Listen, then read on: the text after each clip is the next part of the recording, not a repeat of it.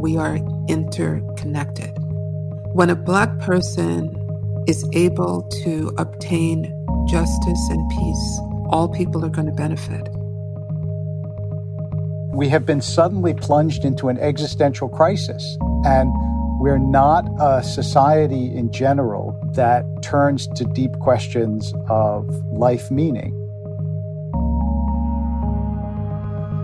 Hey everyone, I'm Sean Illing, senior interviews writer at Vox.com. I'm Sigal Samuel, staff writer at Vox's Future Perfect. Together, we're launching a new podcast mini-series called The Way Through.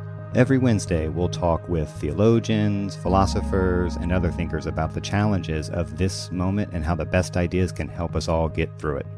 Sean and I are both philosophy nerds, and I'm also a former religion reporter, so this is our attempt to mine the world's richest wisdom traditions for some guidance that can help us through these crazy times.